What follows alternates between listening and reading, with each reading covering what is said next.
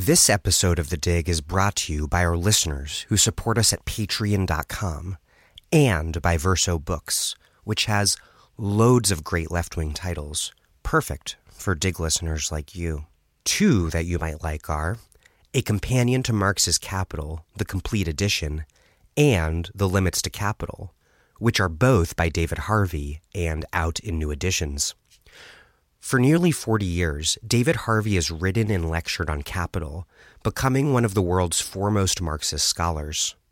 Based on his lectures, this volume, bringing together his guides to volumes 1, 2, and much of 3, presents this depth of learning to a broader audience, guiding first time readers through a fascinating and deeply rewarding text. A companion to Marx's Capital offers fresh, original, and sometimes critical interpretations of a book that changed the course of history and, as Harvey intimates, may do so again. Now a classic of Marxian economics, The Limits to Capital provides one of the best theoretical guides to the history and geography of capitalist development. In this edition, Harvey updates his seminal text with a substantial discussion of the turmoil in world markets today delving into concepts such as fictitious capital and uneven geographical development, Harvey takes the reader step by step through layers of crisis formation, beginning with Marx's controversial argument concerning the falling rate of profit, and closing with a timely foray into the geopolitical and geographical implications of Marx's work. A companion to Marx's Capital, the complete edition, and The Limits to Capital are both by David Harvey and out now in new editions from Verso Books.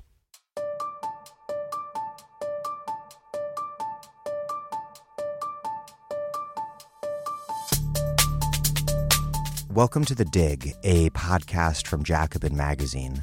My name is Daniel Denvir, and I'm temporarily broadcasting from Santiago de Chile. El Chapo Guzman, the leader of Mexico's Sinaloa cartel, is on trial in a New York federal courthouse.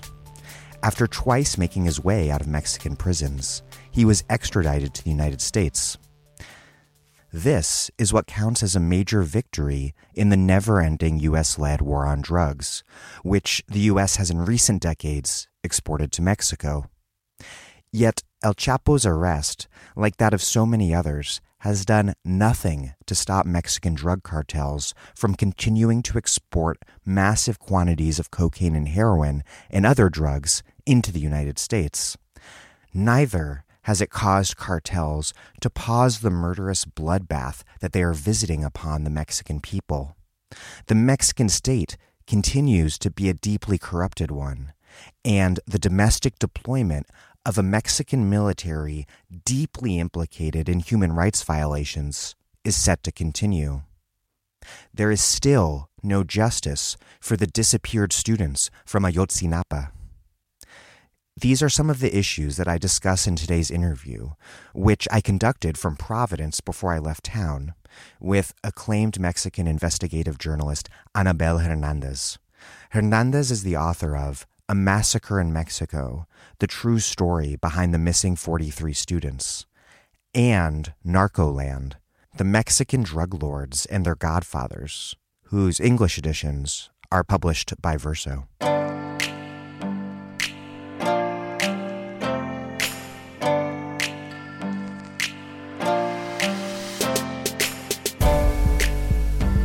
Anabel Hernandez, welcome to the dig. Thanks to you. Thanks for inviting me. There is a lot that I'd like to talk with you about, and it's hard to know where to start. But I guess my first question is can you explain the big picture of the drug war in Mexico right now before we get into a lot of detail? How many people are dying? Who is doing the killing? And how, in what I guess is roughly the 12th year of the worst of the violence, has that violence reshaped Mexican society, economy, and politics? By the last 18 years, more than a quarter of people have been having murdered in Mexico be, because this war between the cartels, according with the official official numbers of the Mexican government, and um, more than 30, 30 36,000 people have been disappeared also because this war between the cartels. We are talking about humanitarian disaster. I mean, it's, it's, it's, it's a very, I think that right now, if you ask me, the the huge crisis in Mexico, the biggest crisis in Mexico, is the humanitarian crisis because uh, all these people that disappeared, because all these people that uh, was murdered, all these crimes are absolutely impune.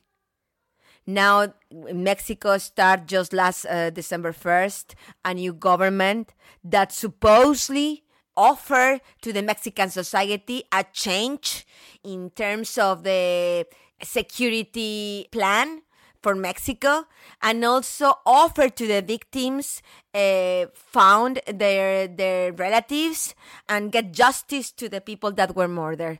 But until now, really, uh, what I can see, what I can hear, is that nothing is happening in Mexico yet, and the people just start to be desperate. Andres Manuel Lopez Obrador, who you were referring to, uh, a leftist from the Morena party who recently took office, he, he campaigned on a different sort of agenda, promising abrazos no balazos, hugs not gunshots. No se puede enfrentar violencia con más violencia. You can't fight violence with more violence. But he just announced the creation of a new National Guard to take on the cartels. Is he just pursuing more of the same? Your first question was which what is what is the status of the of the cartels in Mexico right now? And the status is exists uh, big cartels in Mexico, like uh, five or six that are very strong, that make this huge business of trafficking trafficking drugs in in in uh, outside outside of Mexico. I mean, in the world, and exists a lot of gangs little gangs in Mexico that kidnap people. These small groups that also steal gas. Small groups make extortions every day. Small groups that try to control street by street the drug uh, the drug uh, sales. Um, and we are talking about that in Mexico doesn't exist any control of the state over of the state over this organized crime. In the other hand, we have institutions in Mexico that are just destroyed. The federal police, the military, the marines, the state police, the municipal police, all kinds of police of polices in Mexico are penetrated by one or many of these gangs and cartels that exist in Mexico. Just here in the trial against El Chapo in New York, in, in this court, federal court in Brooklyn, you just can understand how big is the problem. Every day is a new witness saying how many millions pay to pay of, of, bribes to buy the federal police, to buy military, to buy members of the of the of the of the Marines. How how millions they pay to the president, former presidents. So it's all the state penetrate in the highest levels in Mexico. So the problem is that this new president, Andres Manuel López Obrador, want to create this new institution taking the people, the new officials from the old institutions. People from federal police, people from marines, people from, from military. So you are just taking again the bad people in a new institution. And I, I'm telling you just right now, this will not work. I want to talk about the history a little bit. This critical juncture took place in 2006 when President Felipe Calderon took office, replacing President Vicente Fox. What were his policies, and how was it that they created such a horrific explosion of violence? The policies uh, in the government of um, Felipe Calderon were two.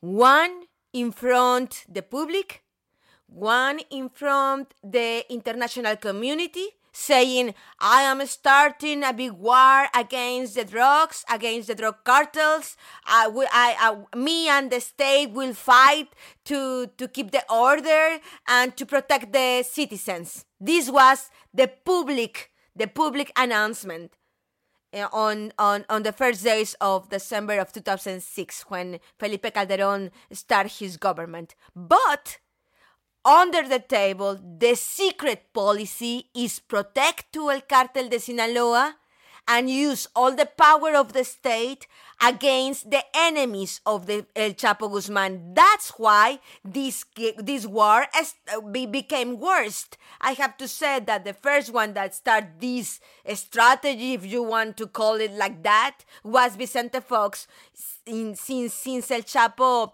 uh, escaped from jail on January of 2001. So during the six years of the government of Vicente Fox, he his government were protecting the Sinaloa cartel and using the power of the state against the enemies of the Sinaloa cartel. But Felipe Calderon not just followed the same strategy, but also sent to the military to the streets. I mean, the military that you that, that used to be inside the the quarters uh, they start to be everywhere in mexico and that's why they got very penetrated by many cartels because they were in the streets talking with the drug lords every day exposed to the corruption. One result of this strategy of militarization and of attempting to decapitate cartel leadership at least the leadership of those cartels that were not the Sinaloa cartel, has been this spectacular fragmentation of cartel organizations, which has led to the rise of powerful new groups like the Jalisco Cartel, New Generation, and so many. There's so many other examples. In 2008, the Beltran Leyva organization split from Sinaloa.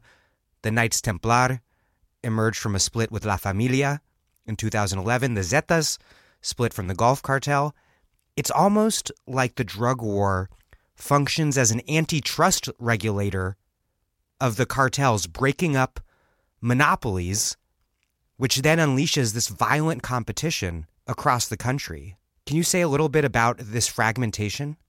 the strategy of the Mexican government was uh, fight against the enemies, the cartel's enemies of the Sinaloa cartel, and protect to the Sinaloa cartel and their partners when a, a, a war starts inside the Sinaloa cartel and, uh, and and its partners called federation. When when this federation break up and Beltran Leyva's brothers separate from El Chapo Guzman, and when uh, the Juarez cartel separate from El Chapo Guzman, and when other groups separate from El Chapo, from El Sinaloa cartel, the Mexican government starts also to fight against Juarez cartel, uh, Beltran Leyva's cartel, and also, of course, against against el cartel del Golfo, against el cartel de Tijuana. So, uh, when when many of these heads start to be arrested,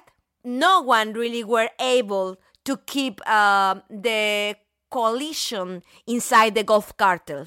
So many, many members of the Gulf cartel that used to be like Los Zetas, that used to be loyal to uh, Osiel Cárdenas Guillén, when Osiel Cárdenas Guillén, the head of the Gulf cartel, were arrested was arrested during the government of Vicente Fox. Some war start inside the Gulf cartel, and at the end, the Los Zetas separate from from uh, the Gulf cartel. So the Gulf cartel and Los Zetas also start to fight between each other to the piece of land of, of, of Tamaulipas and Veracruz and Tabasco and all this part of the Gulf of Mexico. So uh, when the Mexican government, in the government, uh, when Felipe Calderon was the president, start to arrest many heads or kill or murder to many heads of the Los Zetas, little cells the little guys, the, the, the, the, heads of the Nuevo León or the head of, of Veracruz start to create, they start to create their own cartels because they, they didn't have any anymore a leader to follow. What happened? This is when Mexico became more and more, more dangerous for the society because at one level, the big cartels, the big heads, are able to do this job to traffic drugs in the world, the international drug trafficking. They have a word, they have contacts with the people that produce cocaine in Colombia, in Bolivia, in Peru, and they have contacts in United States to sell the, the, the drugs and sell them. But these little cells if they want to be in the huge business of drug trafficking, they are not able because they don't have anymore the contacts because the big people that traffic drugs in Colombia doesn't know it. And you know, this business is like this. I don't know you. Why? I will give you uh, one town, uh, one ton of, of, of cocaine. Who will pay me?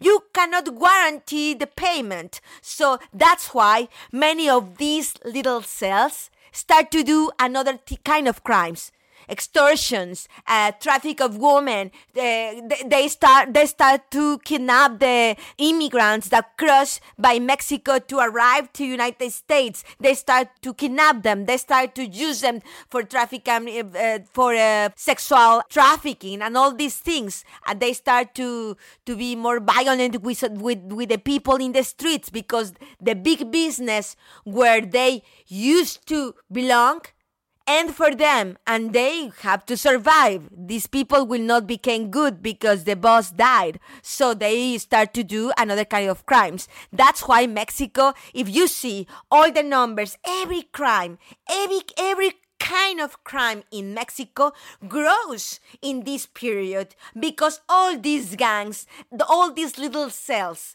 that are not anymore in the big business of international drug trafficking, they they they learn how to survive and sadly they learn they they, they learn to survive exploiting uh, all, all the mexican society in many ways what happened with the big cartels that survive in this war. They just are still doing their affairs. I mean, Sinaloa cartel still traffic still uh, still trafficking drugs like like nothing happened.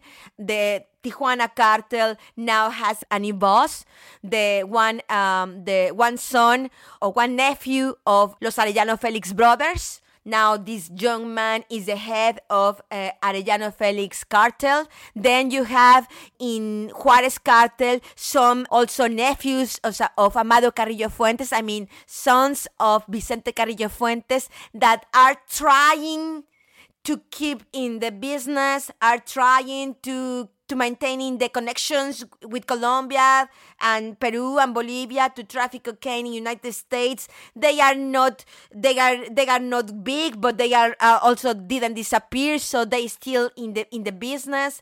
And you have, of course, new this new Cartel Jalisco Nueva Generación. You have La Mano con Ojos. You have many other cartels, and I have to say now exist many, many, many organizations, new organizations, new chapos, to try to explain it like this, that no one knows. That it, because this system of the cartel doesn't exist anymore. I mean, it's not the new way to make the business. Of course, the old cartels still existing, as I said, but now it's a new figure of how to traffic drugs to the world. So what I have heard is that okay, some guys in Mazatlan, some guys in Jalisco, some guys in Michoacan get together for one big traffic of uh, some tons of cocaine to United States. They make like a pool for one week and then they are separate again and do business separately. You you now now this is the way to make the business. And they don't have this big structure of the cartels you know the head the sicarios or the halcones. They don't have anymore this kind of stru- structures. What i have heard is that they have um, it's flexibilized like the neoliberal economy that's the point. After all this war and after all this massacre in Mexico, uh, now you see the car, the, the, the, the people that, the big people, the big capos, the big uh, drug lords that want to steal in the business, they, they learn to be more discreet. Why? No, we don't want to be, we want to make the money as El Chapo, but we don't want to be famous. We don't want to be that anyone knows who we are and exists a lot of new names, a lot. along the lines of that that point you're making about the economic the changing economic organization of the drug business i want to ask about the most recent former president enrique peña nieto who just left office his strategy was to make mexico look good to international investors and he po- focused on he focused on pushing through neoliberal economic reforms but the scholars christy thornton and adam goodman wrote quote the irony of touting market based reforms as a means of sweeping the drug trade under the rug is that the cartels themselves have become some of the most ruthlessly effective multinational capitalist enterprises in Mexico. What was Peña Nieto attempting to accomplish? And do you agree that the cartels and their law of silver or lead, plata o plomo, play a central role inside of rather than outside of this larger and incredibly unequal Mexican economy? Well, it's, it's, it's a very complex uh, question because um, exists many answers of, for this. First, I think that all, that all the reforms made by the government of Enrique Peña Nieto were, I mean, were not serious, were not deep, and was not they this he make these reforms not to try to cover the operations of the cartels. They they didn't they he didn't because they tried to to to to distract as as a distractor of of, of all the violence that were happening in Mexico.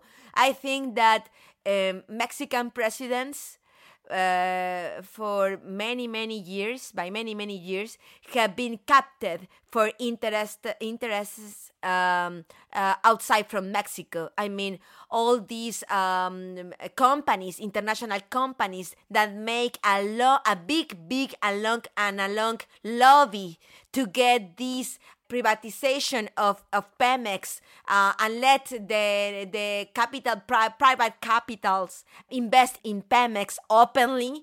This was not because he want to to cover and don't see the cartels. Uh, was not because this, but was because this government is when the government is very corrupted. Not just protect to the cartels, also sell the country to everyone that is able to pay it, as the cartels and that's why the, the, the, all these reforms related with energy and many other things because i mean this man enrique peña nieto just put in sale mexico the natural resources of mexico. They, he did it. He did it because he was corrupted. He is corrupted. It was not because the cartels.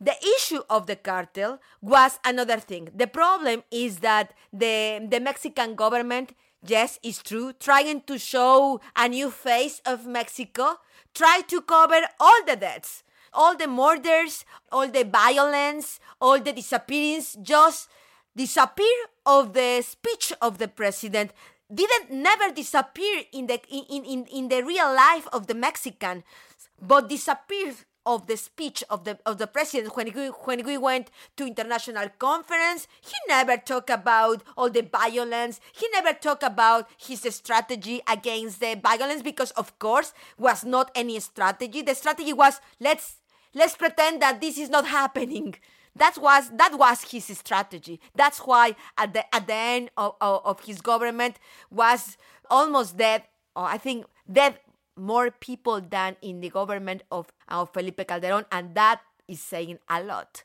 So I think that this game, if you want to call it like this, of the cartels, the plat- plata o plomo, really doesn't exist in Mexico. This is a pretext created by the corrupted people. I mean, I have been talking with the with the with the cartels, members of the cartels, by years, by the last fifteen years. I can tell you, uh, I, I saw many things. I saw many meetings. I, I, uh, many meetings um, occurred between the me- members of the government and the cartels that were. Uh, I, I was noticed about this. The cartels, maybe many members of the cartels told, told me, and never was because these officers had had had a, a gun in in the head. You know, wasn't like that. Was because money So all these uh, things related with, oh, I do it because I I have to be corrupted because I am so scared they will kill me. That is not true. I, I can tell you, in the majority of the cases, it's not true. This this game Plata o Plomo is just like a pretext created by the corrupted people. It's not it's not like this. I can tell you that, for example, many people that protect to El Chapo, that help help him to escape twice, that protect him uh, from the federal police, from the presidency, from the military, from the navy, they were not scared about him. They were taking tequilas, eating carne asada, going with prostitutes, and having parties and they they they wasn't they wasn't very scared. And what about the relationship between the drug economy and the rest of the economy? I mean, this is the issue. For me, this is the deeper, deeper thing about drug drug trafficking, and not just in Mexico, in the world. If you see, you can see the economy of Mexico. If you see the numbers, the economy is not growing the, the trafficking of, of, of drugs by the Mexican cartels, according with the US government, is, is bigger than any other part of the world. No? They are saying this. This is this is what they, they are saying. So they are saying, oh, the Mexican cartel in specific, the Sinaloa cartel, oh, they win a lot, a lot of millions, millions, millions of, of, of money. They are the most powerful drug drug cartel in the world. But where is this money? This money is not in Mexico. If you go to Mexico, it's still these 50 millions of people that doesn't have to eat anything to eat tomorrow. It's like this. If you see, you are not see, you are not watching growing the cities, growing the, the, the places to work, creating uh, creating new, new companies. You don't see this. The Mexican economy is collapsed.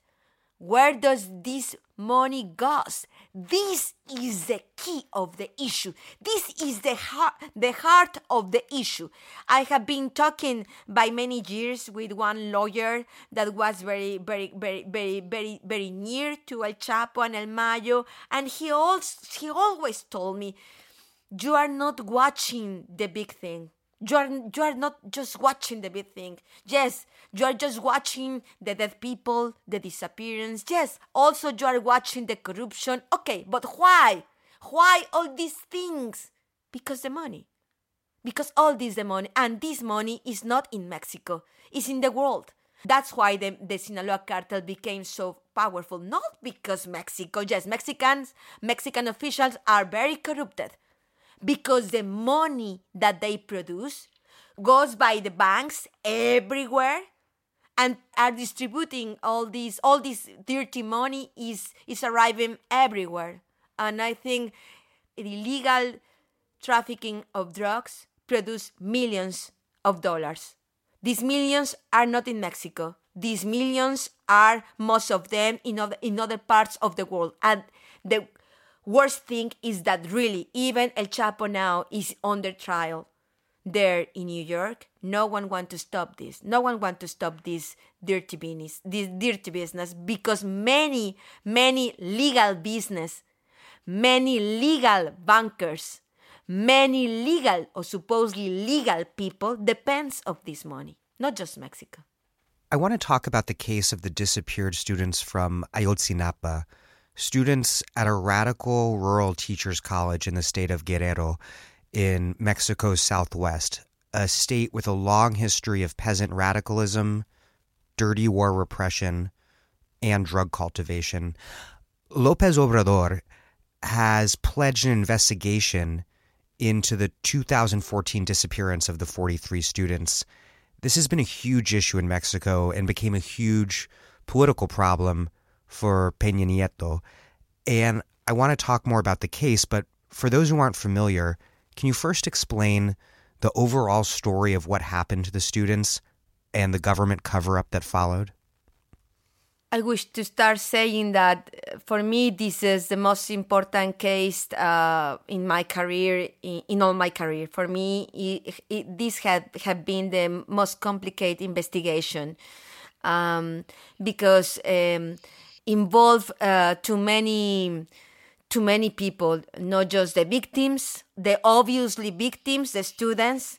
No, because the ob- obviously victims, the students that were were murdered that night. Also, because there exist uh, other not obviously victims that were all the people that was were just uh, arrested and tortured by the Mexican government, trying to for, to get from them confessions of one crime that they didn't commit.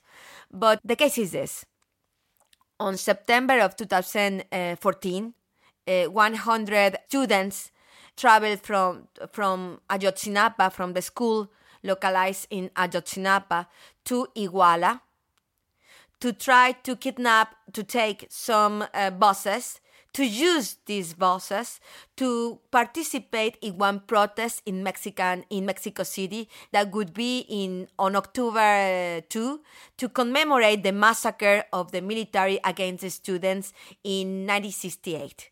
And just to pause, just to pause very briefly, it, in Mexico, just for American listeners, there it's a tradition of, of student radicals to steal buses temporarily to get to protests. This is a not abnormal Absolutely. thing. And also, uh, uh, we have to explain that these students came from very poor families. It's not like uh, the media class students that okay, let's we can rent a bus uh, and that's all. They didn't have money to to get a bus uh, to rent a bus to be able to abuse to be to be able to to go to travel to Mexico City. That's why they used to do these things, and not just these students, also students from other parts of Mexico. And I have to say, never, never in the story occurs something like what happened what happened that night uh, in in Iguala. So these students went to there, and on September 27 of 2014, one day later, later, the Mexican society wake up with a notice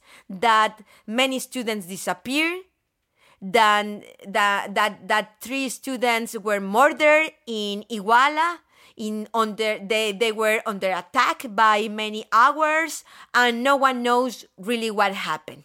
Immediately, the Mexican government said, we never get notice about what was happening in Iguala.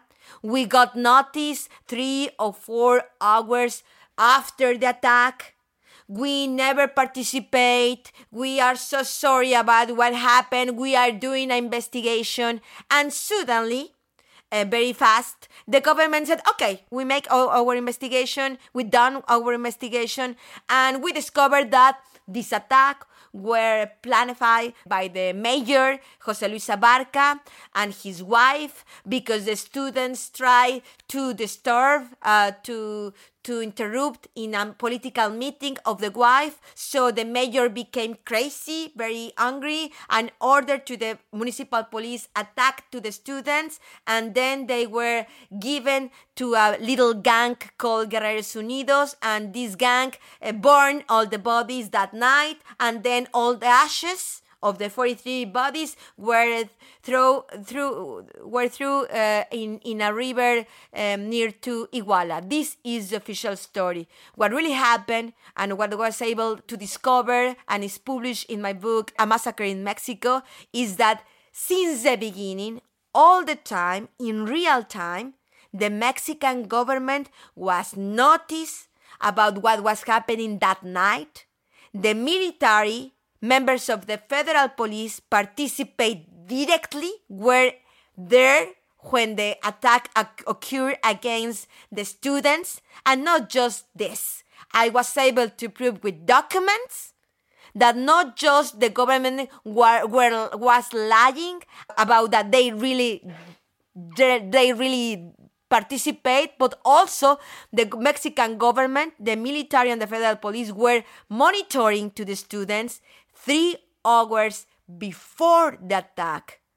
Not the mayor, not the municipal police, not the little gang Guerreros Unidos, was the army and the federal police who were monitoring to the students since they left, since the first minute that they left the school, during all the all the travel when they arrived near to iguala they were there the army and the federal police were there. They were physical there. And when the students moved inside the city to try to get more buses the military and the federal police was there were there so uh, what i was able also to prove is that in, in, in the shooting against the students also participate directly the army exists um, exists uh, uh, ballistic proofs that shows this.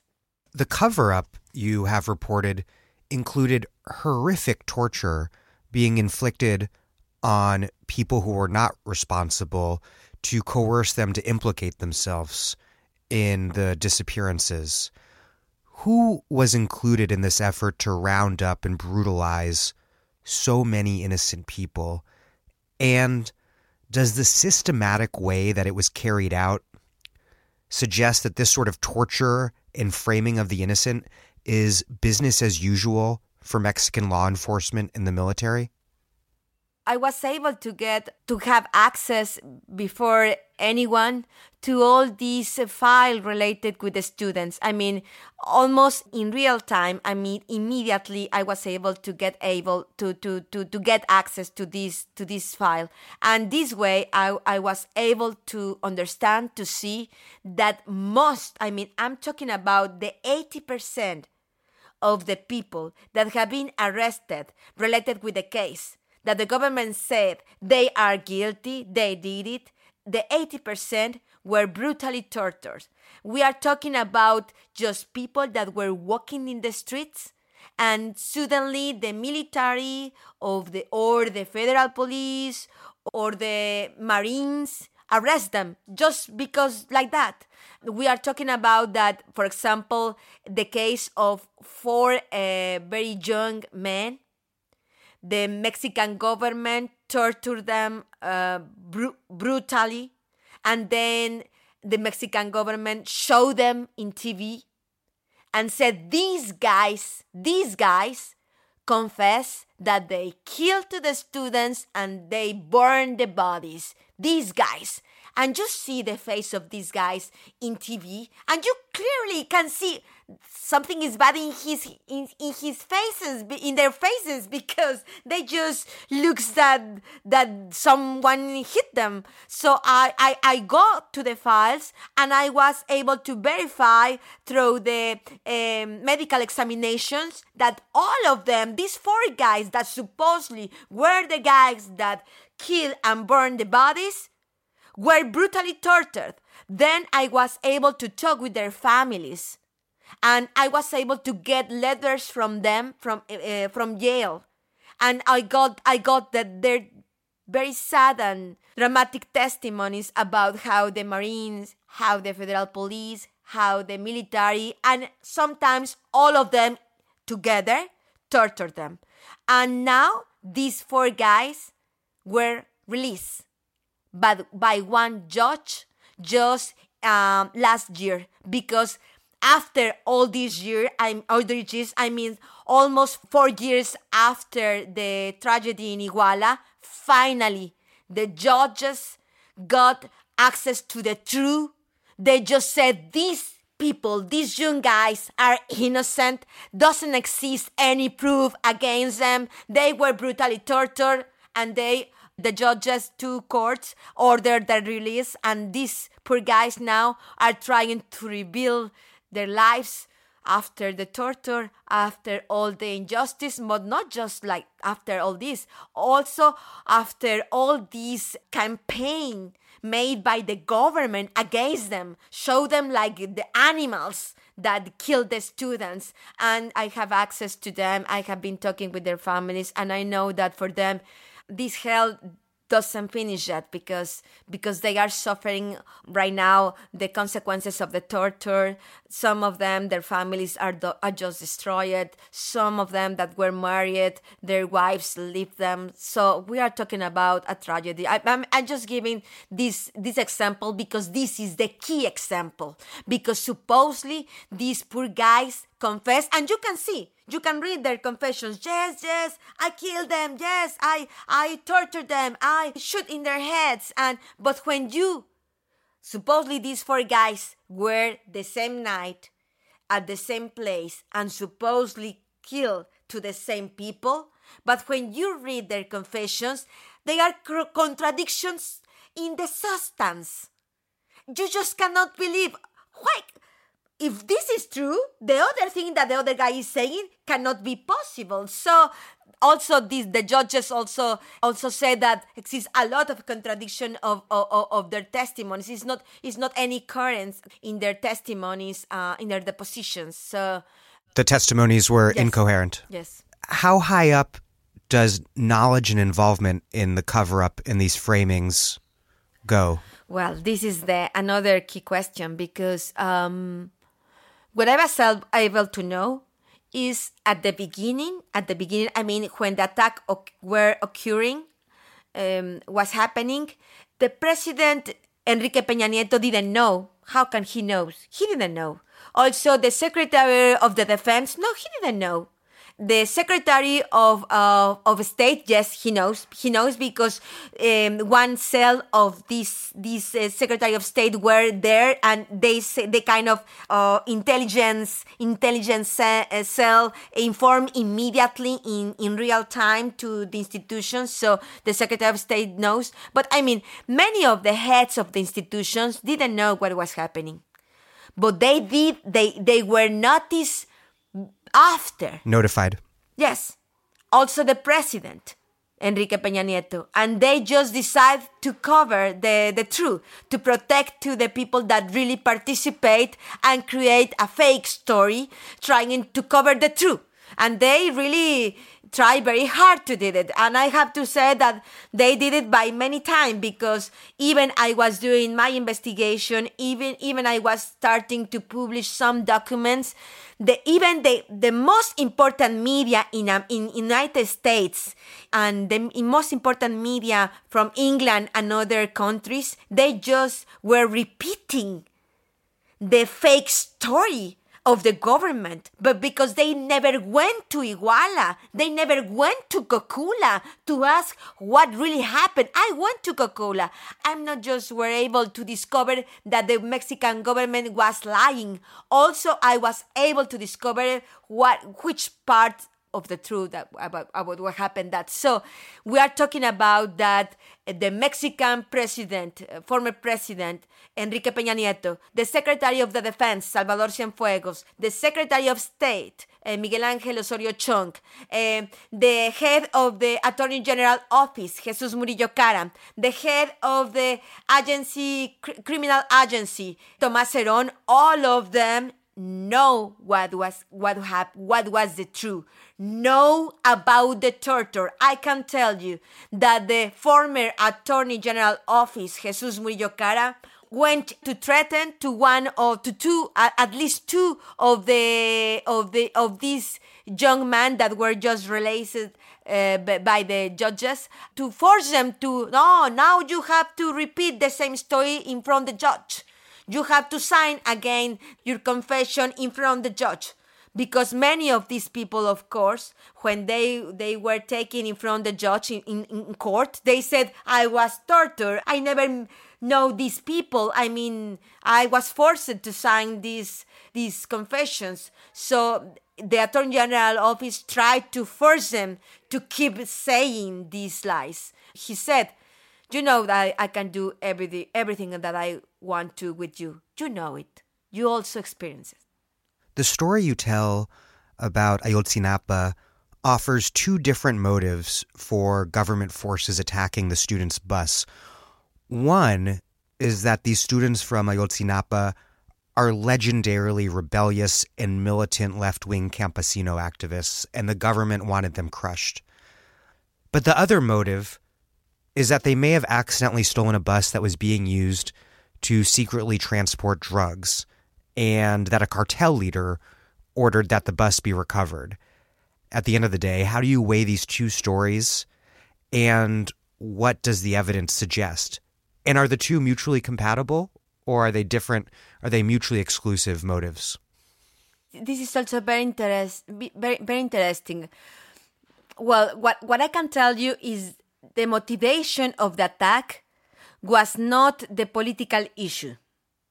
I mean, because all the things that happened that night doesn't doesn't let to believe this. You know, these 100 students were distributed in five buses at the end of that night. But just from two buses, all the students disappear. Not from the not not from not from all five all the five bosses you know, five from here, ten from there. No. Was focus.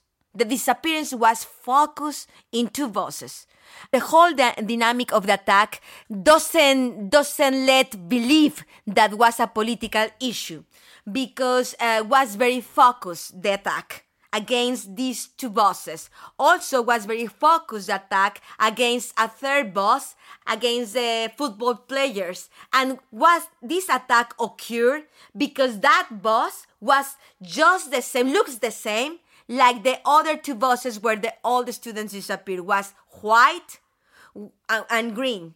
All the rest of the bosses that night were from different colors. The three bosses that were attacked that night are just with the same colors.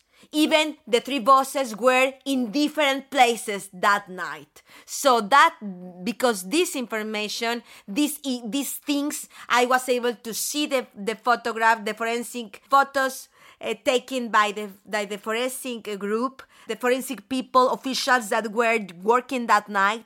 I was able to get access to, to the shells, to the list of the shells in one place and another. And I can tell you that the attack, the dynamic of the attack doesn't let believe that this was a political issue. What was a political issue was after the attack. I mean, when the government decide, I don't care about these guys, I don't care about these students. Uh, they are uncomfortable for me. Better if this happened. I didn't plan planify, but better that this happened because I don't care about them. Maybe also this could help to stop this kind of, of groups in Mexico. They didn't care about the the government uh, didn't care about their their relatives. They thought the government thought that oh these poor people who cares about them. I mean the, that was a political issue. I mean, because these students were rebel, because these students come came from this school, just because this the government tried to cover the issue, tried to protect to the real people that commit this crime, also the Mexican government tried to to to attack to the to, to the victims, trying to say that the students were part of one cartel, that, that, that they were part of one uh, gang called uh, uh, Los Rojos. So this is one of the this attack from the Mexican government was a political issue after after the after the the the tragedy in Iguala, not not during the the tragedy. I I have proofs uh, um, that um, the focus of the attack was these two buses. I I was able to to know where does these students get these buses, where like two or three days before the attack in Iguala, they took these buses in Chilpancingo when they took these took these buses, the federal police immediately tried to stop them, tried to take them back these uh, buses. Uh, even the students stole other buses because um, from September 20 until September 26, uh, the students already stole more than eight buses.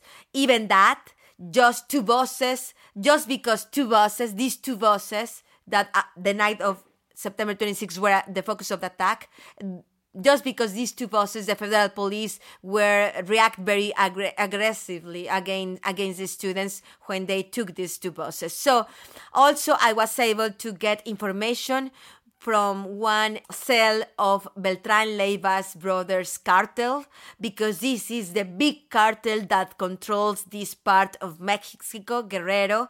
Guerrero um, is one of the biggest producers of heroin in Mexico, uh, almost as, as Sinaloa. The uh, and Chihuahua.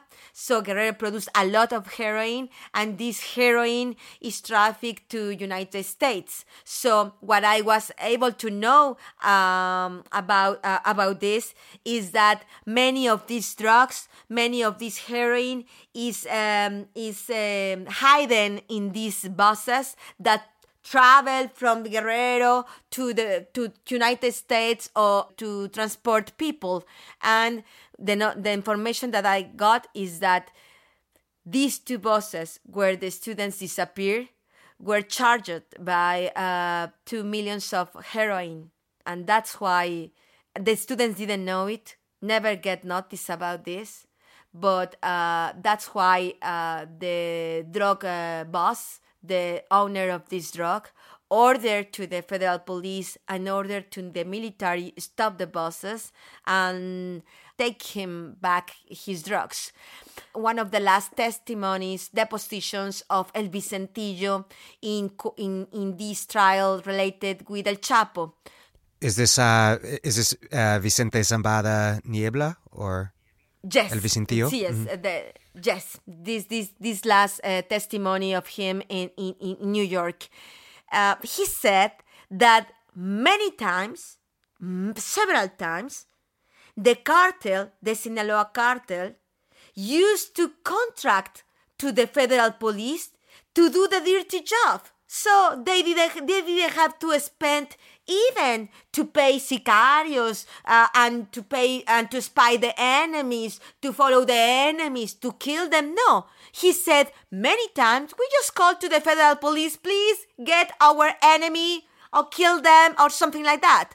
So that's what happened that night. I published this on 2016 now this this the same the same way to work now was confirmed by El Vicentillo by Vicente Zambada Niebla in court in New York. But I know that this works like this. Many cartels doesn't doesn't have to worry about these kind of things, these kind of operatives, because they have the federal police. It's easier with the federal police. Who will stop them? Who will stop to the colonel if if he if he want to go to attack the bosses of the students? Who will stop the military if they take the the, the students away? No one. So that's why many cartels use the federal use the force of the state uh, to attack to their enemies or to resolve their problems, and that's what's what what that, that's exactly what happened that night. This cartel, this boss, called to the colonel that was the head of the 27 battalion in Iguala, said, "Please taking back my drugs. I don't I don't care what you have to do, taking back my drugs. And that's why the attack was focused just in these two buses. These two buses were in two different parts of Iguala. The attack was almost uh, simultaneously. And this is the reason. So the reason was the drugs. The reason the reason was the ties uh, between the military and the federal police with this drug lord. But the reason to cover the the case to protect to the military and the federal police to not get give justice to these families was a political issue. And speaking of the politics, what comes next? Do you think that AMLO will ensure a real independent investigation? I I really have a lot of doubts. Before this government started, I I have some confidence about that. But I have to say that now I don't see this very clear. First, because some of the people, some of the federal police bosses, chiefs that uh, covered all this story is still is still in their places and they were uh, they are uh, they are they are still working there and and they will work in the new institution um, La Guardia Nacional that is creating by that the Andres Manuel López Obrador want to create.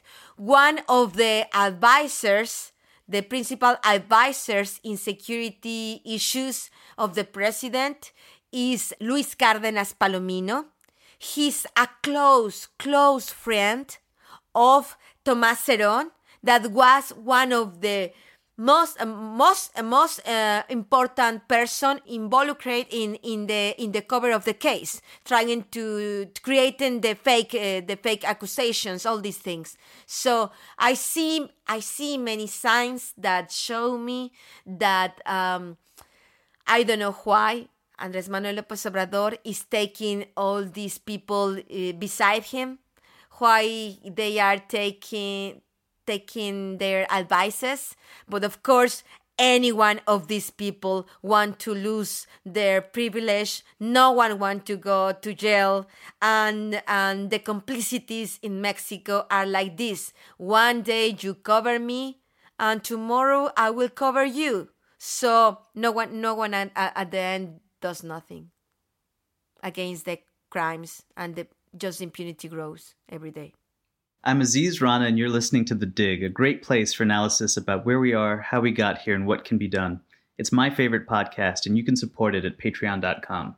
This episode of The Dig is brought to you by our listeners who support us at patreon.com and by Verso Books, which has loads of great left wing titles, perfect for Dig listeners like you. One that you might like is The Common Wind Afro American Currents in the Age of the Haitian Revolution by Julius S. Scott, with a foreword by Marcus Rediker. The Common Wind is a gripping and colorful account of the intercontinental networks that tied together the free and enslaved masses of the New World. Having delved deep into the gray obscurity of official 18th century records in Spanish, English, and French, Julius Scott has written a powerful History from Below. Scott follows the spread of rumors of emancipation and the people behind them, bringing to life the protagonists in the slave revolution. Though the Common Wind is credited with having, quote, opened up the Black Atlantic with a rigor and a commitment to the power of written words, the manuscript remained unpublished for 32 years. Now, after receiving wide acclaim from leading historians of slavery in the New World, it has been published by Verso for the first time, with a foreword by the academic and author Marcus Rediker. The Common Wind Afro American Currents in the Age of the Haitian Revolution by Julius S. Scott, with a foreword by Marcus Rediker. Out now from Verso Books. I want to turn to the trial of El Chapo Guzman in, in New York federal court, which you've referred to a bunch already. What has been shown at trial that we didn't already know? And and also what has been shown that has confirmed some of your reporting in the past? For me nothing new nothing new nothing maybe the only new thing was the the El Chapo likes to monitor it to spy to his to his wife Emma Coronel and to his lovers. Maybe I, I have to confess I didn't know this. This was new for me. I thought that he was more confident about himself. Now I see no, he's not. He's not too much. so he has a bit of a complex. I think so. I think so. Uh, we don't know why, but maybe he has some reasons.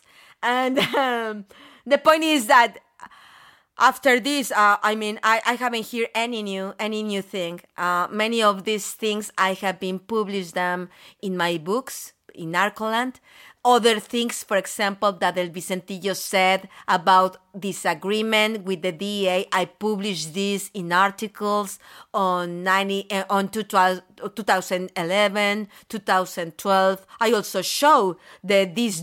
This is that the DEA provided the Sinaloa cartel the freedom to smuggle drugs into the U.S. in exchange for providing information to the DEA on their rivals. This is according to an attorney for Vicente Zablada Niebla, yes, right? yes, yes, yes. I was, I was, I was able, I was able to to talk with him directly on 2011. I was the first journalist that, pub- that published this. Also, I was able to publish the this document that that I mean, for me, was ridiculous that the judge said, "Oh, we cannot talk about this issue. Come on, this issue was public. I mean, it's not a secret. Was published on 2011. Yes, maybe some people doesn't remember anymore, but was published. So I'm really not not surprised about what he's saying in the trial. I'm very surprised, very, very, very surprised about all the things that no one want to say in trial. This is the key issue. Even the Attorney General office, even the lawyers of El Chapo, no one's want to talk about this. And is how the cartel laundered the money? Yes, everyone, everyone, all the witness, all the testimonies is about, oh, yes, El Chapo is very bad. Yes, he killed, he, he kidnapped, he tortured. Yes, we trafficked tons of cocaine. Yes, we went to Paris. Yes, he is my, he's my compadre. No one is talking about the key issue. Where is the money?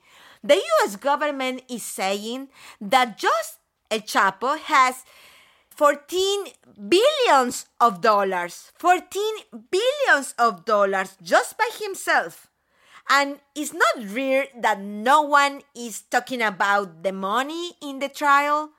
Even the attorney general, even the attorney, uh, the attorney general office, and the members, not no one, no one is asking these things in, because these things are is very are, are very uncomfortable. The money should be untouchable for everyone. No one is talking about of, of the people that laundry this money. No one is talking about the banks that used to that the cartel used to use to launder the money the, the money. So no one is talking about how this money traveled to UK or to Spain or to Paris or to New York. No no no one is talking about the key issue. I am more interested and i am more uh, i am more interested about all the things that not no one is talking that all the things that that are saying in the trial because anything of this is, is new for me. For example, these issues about how the this was the testimony, the deposition of um, El Rey Zambada, uh, Jesus uh, Zambada Garcia, the brother of El Mayo Zambada.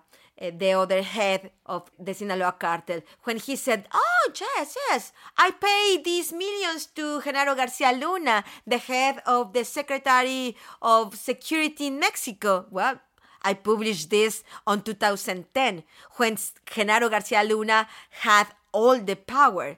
When he said, "Oh yes, also, also uh, to," and when he tried to have you assassinated, yes, because I published this, because I was the only one that published this how the president the, the current president i mean i'm not talking about the a former president. I published all this information when the chapo guzman and the sinaloa cartel was on the top of the power when the felipe Peña, felipe calderon and and Genaro Garcia Luna and all these military corrupted were in the top of the power, I published the information there in that moment and that's why they want to kill me now all this information is in court is good but i'm asking i am asking to myself okay now jesus zambada revealed this Vicentillo, Vicente Zambada Niebla, also confirmed this and revealed more about how the federal police work for them. I also published this in my book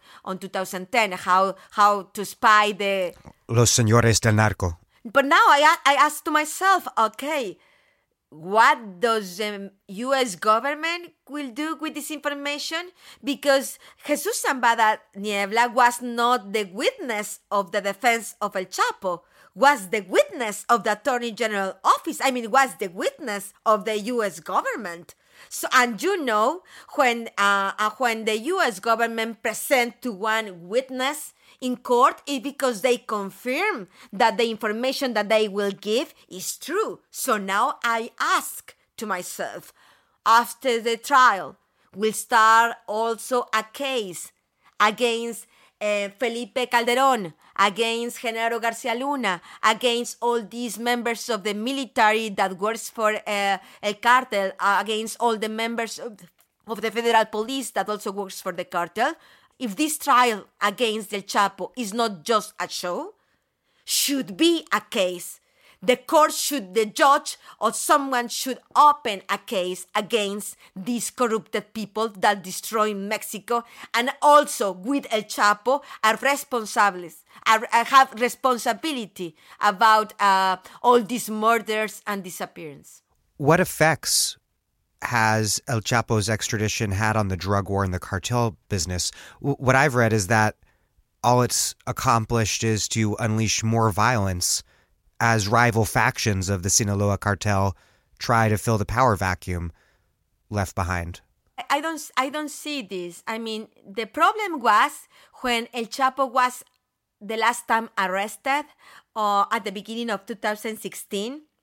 In that moment when he was arrested, his faction inside the Sinaloa cartel uh, start a war between El Licenciado La, Damaso, Damaso Lopez Nunez, that was the, the right hand of El Chapo, that was the man of his confidence, and he left the cartel, uh, he, he left the responsibility of the cartel when he was arrested. And um, between the licenciado Damaso Lopez Nunez and the and the Chapo's sons, start a war between them to see who get the power of El Chapo. At the end, uh, Damaso Lopez Nunez were, uh, was arrested in Mexico, then extradited in United States, and he will be another witness in this trial against El Chapo. And by the moment, the sons of El Chapo, I mean Ivan and Alfredo uh, Guzman Salazar, the two sons, uh, two of the four sons that he have with his first wife, Alejandrina Salazar.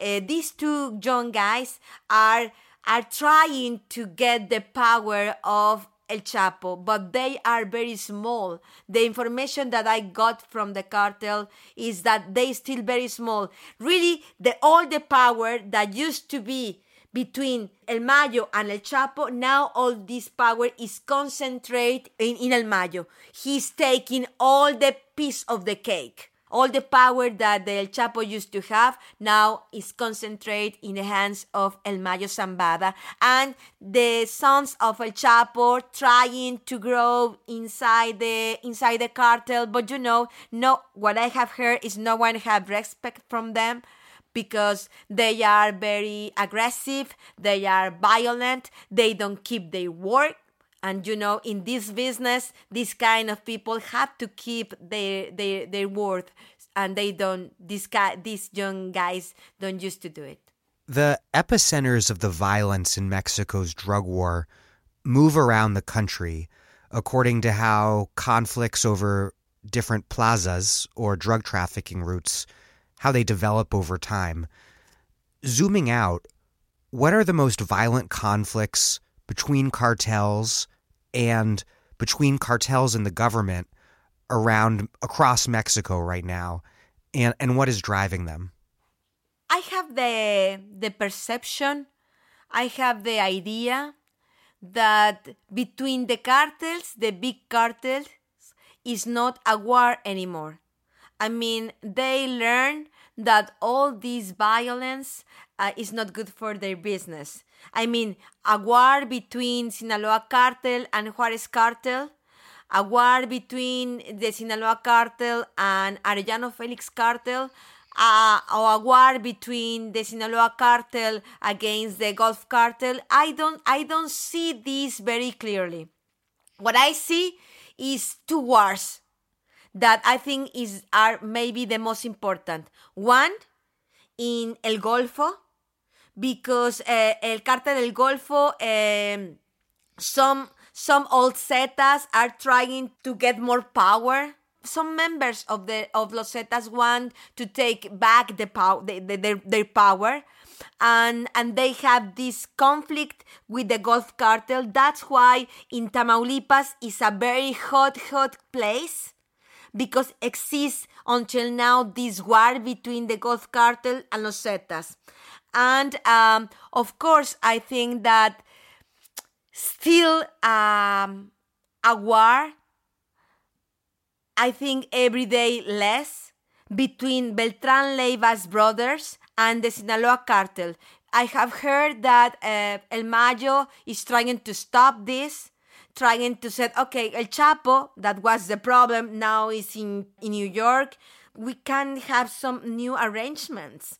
Because you know even even Beltran, most of the Beltran Leiva brothers are dead or in jail. Exists um, uh, Alfredito, uh, Alfredito Beltran, that is the, is the son of one of these uh, Beltran Leiva brothers, and he's taking a lot of power because he make uh, an association uh, with Cartel Jalisco Nueva Generación and some parts of Los Zetas. So this guy Alfredito could be very important in the next in the next months, and he is very angry with uh, Chapo's uh, sons, with Ivan and the other Alfredo, the son of El Chapo, and I think now is more is less war.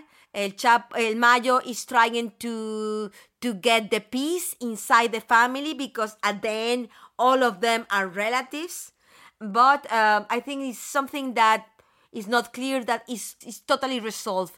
In other way, I mean el el el cartel Jalisco Nueva Generación ha- has some problems with members of La Familia Michoacana, with members of Los Caballeros Templarios, mm, but now they have the hegemon- hegemony, hegemonia in Michoacán, in Jalisco, in Colima, and they, they, I think they, this war doesn't exist again. What is very violent always, and it, and it is, is almost out of control it's totally out of, out of control i mean is these little gangs that are trying to control the little business of the extortions and the business of the kidnapping and the business of, of the dr- sell drugs in the streets. I mean, this. And this is what we saw in, in Juarez yes. in the war between the Juarez cartel in the Sinaloa cartel. You have this war going on, and you have government forces engaged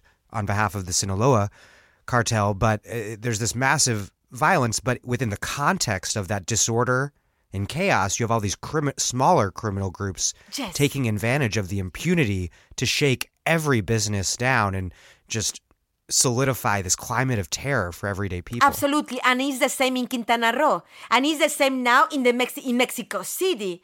When you hear that exists now gunfires in Mexico City, come on, what is happening? The big cartels? No, are not the big cartels. Are small crime organizations that want, want to take uh, control of some pieces of, of the city and they are fighting because they are fighting by uh, for the clients that buy drugs but they are not big cartels they are small small criminal groups but they are very violent and they are very dangerous i think more dangerous than the cartels because until now even sounds crazy the cartels these these old structures follow some kind of rules. These little gangs, most of the members are very young. They consume a lot of drugs and they're just crazy. They just want the money now, now, now. No matters if they want to kill a woman, eh, babies, kids. They don't care. They just want the things now. And they are very violent and very, very dangerous and I don't see any plan of the government to try to fix it, fix this. I want to talk about the, the U.S. role. The military, as we've discussed, has been involved in rampant human rights abuses. But that militarization has very much been supported by the U.S., which has provided the Mexican drug war with nearly $2.9 billion through a program called the Merida Initiative. Can you say a little about what role the U.S. government plays in Mexico's drug war? The responsibility of the US government is total in this mess in Mexico. Is total. Through the Plan Merida, the US government was sending equipment, guns, was given training to the military, to the members of the federal police, to members of the Marines, they gave to to these forces um, uh, airplanes, helicopters, all these things to, through the Plan Merida. But if you gave more power to corrupted institutions, what do you think will be the result? This. I mean, when you hear, again, sorry, that El Vicentillo said, ah, oh, we don't have to care. Oh, the, the federal police can spy now better to our enemies. So they they just spy them. They they intercept their phone calls. They have better equipment to do it. Who gave this equipment? With which money was bought? With the US government. So my question is the US government were so stupid to give more power to to these bad institutions by accident, the result was terrible, had been terrible, because yes, now this military, now these marines, now these federal police, yes, they are better trained, they, they, they are better, better trained, they have more better equipment, but not to service for the society, to service better to the cartels.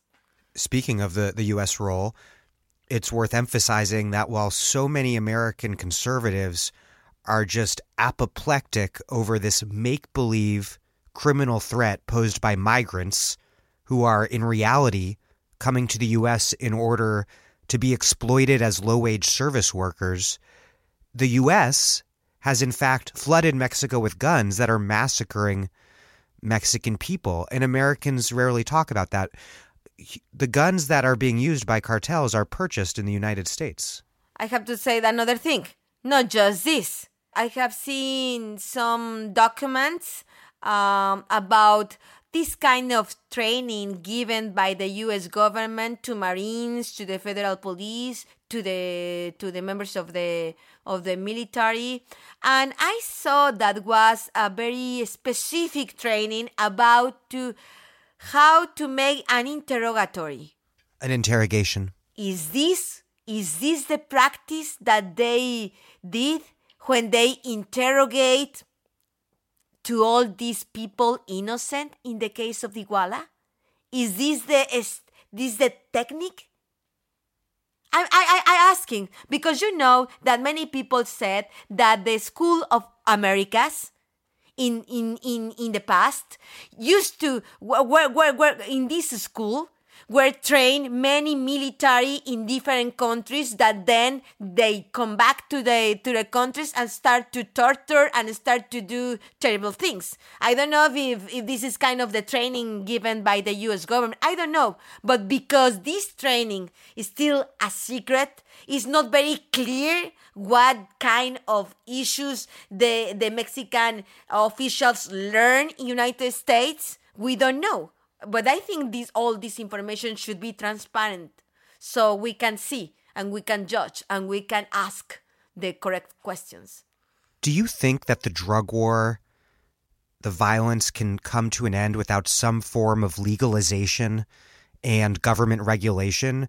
Because drugs are an American public health issue and then the criminalization of drugs, supposedly to deal with that public health issue, has has not only failed to keep drugs away from Americans. Drug overdose rates are at their highest level in history, but obviously, as we've been talking about, the criminalization of drugs and the drug war has created this horrific violence problem for Mexico and led to mass incarceration in the US. Do we need a total break with the war? I have to say that I am very conservative about this issue. I I think that um, at least one country as Mexico is not is not ready to the to legalize the drugs.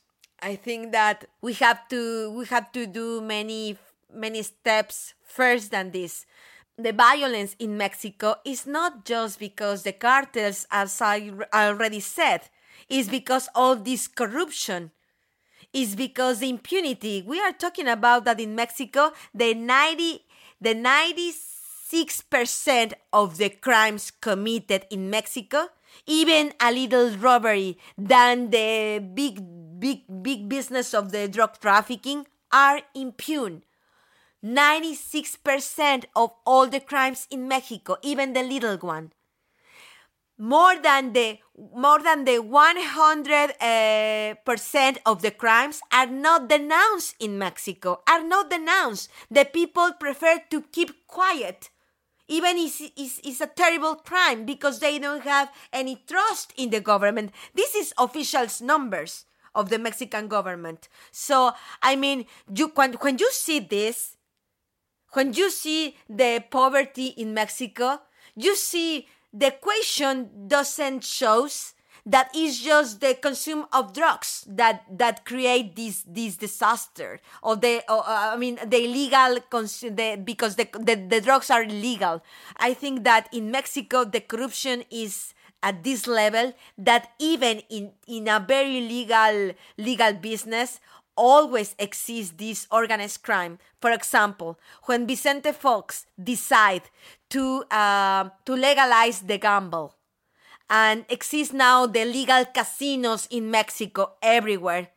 In many of these very legal casinos exists all the illegally, illegality, the organized crime, because the Mexican government really doesn't have the power or the conviction. I think that the legalization is, is, is, is, is not the first step. I think sounds the easiest step. But I think first, we have to fight against the corruption and put the corrupt the corrupted people in jail. Second, we have to take away all the money of the cartels because if not, we don't do it. These cartels will create another organized crime or another business to get all this money and and third i th- i think of course before any legalization we have to make huge campaigns in all the world in prevention of all the consequences to take drugs. You can just open the market and say no i don't care. Cocaine methamphetamines heroin i don't care. Everyone is responsible of their lives. It's not true because when the people doesn't have enough information they don't they don't they cannot take correct decisions. So I think it's a long, long, long time to to really be be prepared already to the legalization. That is the case that you know that one one country here in Europe that legalized the drugs now they are thinking that oh maybe we didn't do it well. And I will give uh, just another example. As you know, most of the drugs consumed in United States are not illegal. Most of the drugs consumed illegally are not illegal, are from the pharmaceutics, but their consume is illegal because supposedly you have to have a prescription to be able to get access to this drug. But in United States, obviously exists a huge black market of prescriptions that led to these people to ask to get access to these legal drugs illegally. So how the world, how some someone can think that the drugs, that the legal market could be under control if even now, right now, the legal market of drugs are out of control. So I think that we have to to to think very careful about about these things. How we we how we are dreaming to control something that even we are not able in the legal way. It's a good point. I my my counterpoint though would be to look at every time the drug war wins a, a victory, it in reality tends to make things worse. Look at the French connection being shut down in 1971, which dramatically increases the amount of heroin for the American market that's coming out of Mexico. And then in the 1980s, when the Caribbean route for Colombian cocaine is squeezed off, that pushes those routes into Mexico. So every time the U.S. drug war wins, things have gotten worse for Mexico. I think because this war against drugs is not real. I think the, for me, this is my, my conclusion.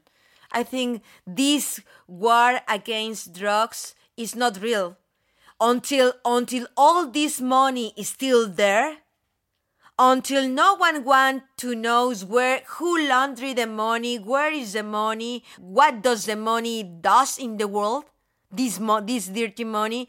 I think the the drug the war against drugs is fake. It's it's not real. I I, I am really convinced that that have never been real until now. Well, Anabel Hernandez, thank you so very much.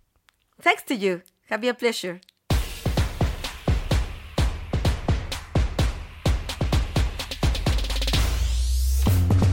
Anabel Hernandez is an investigative journalist and the author of A Massacre in Mexico, the true story behind the missing 43 students, and Narcoland, the Mexican drug lords and their godfathers, whose English editions are published by Verso. Thank you for listening to The Dig from Jacobin Magazine. As Marx once said after remarking that the police, the judiciary, and the administration are not the representatives of a civil society which administers its own universal interests in them and through them. They are the representatives of the state, and their task is to administer the state against civil society. While other podcasts have only interpreted the world in various ways, our point is to change it. We are posting new episodes every week. The Dig was produced by Alex Lewis. Music by Jeffrey Brodsky.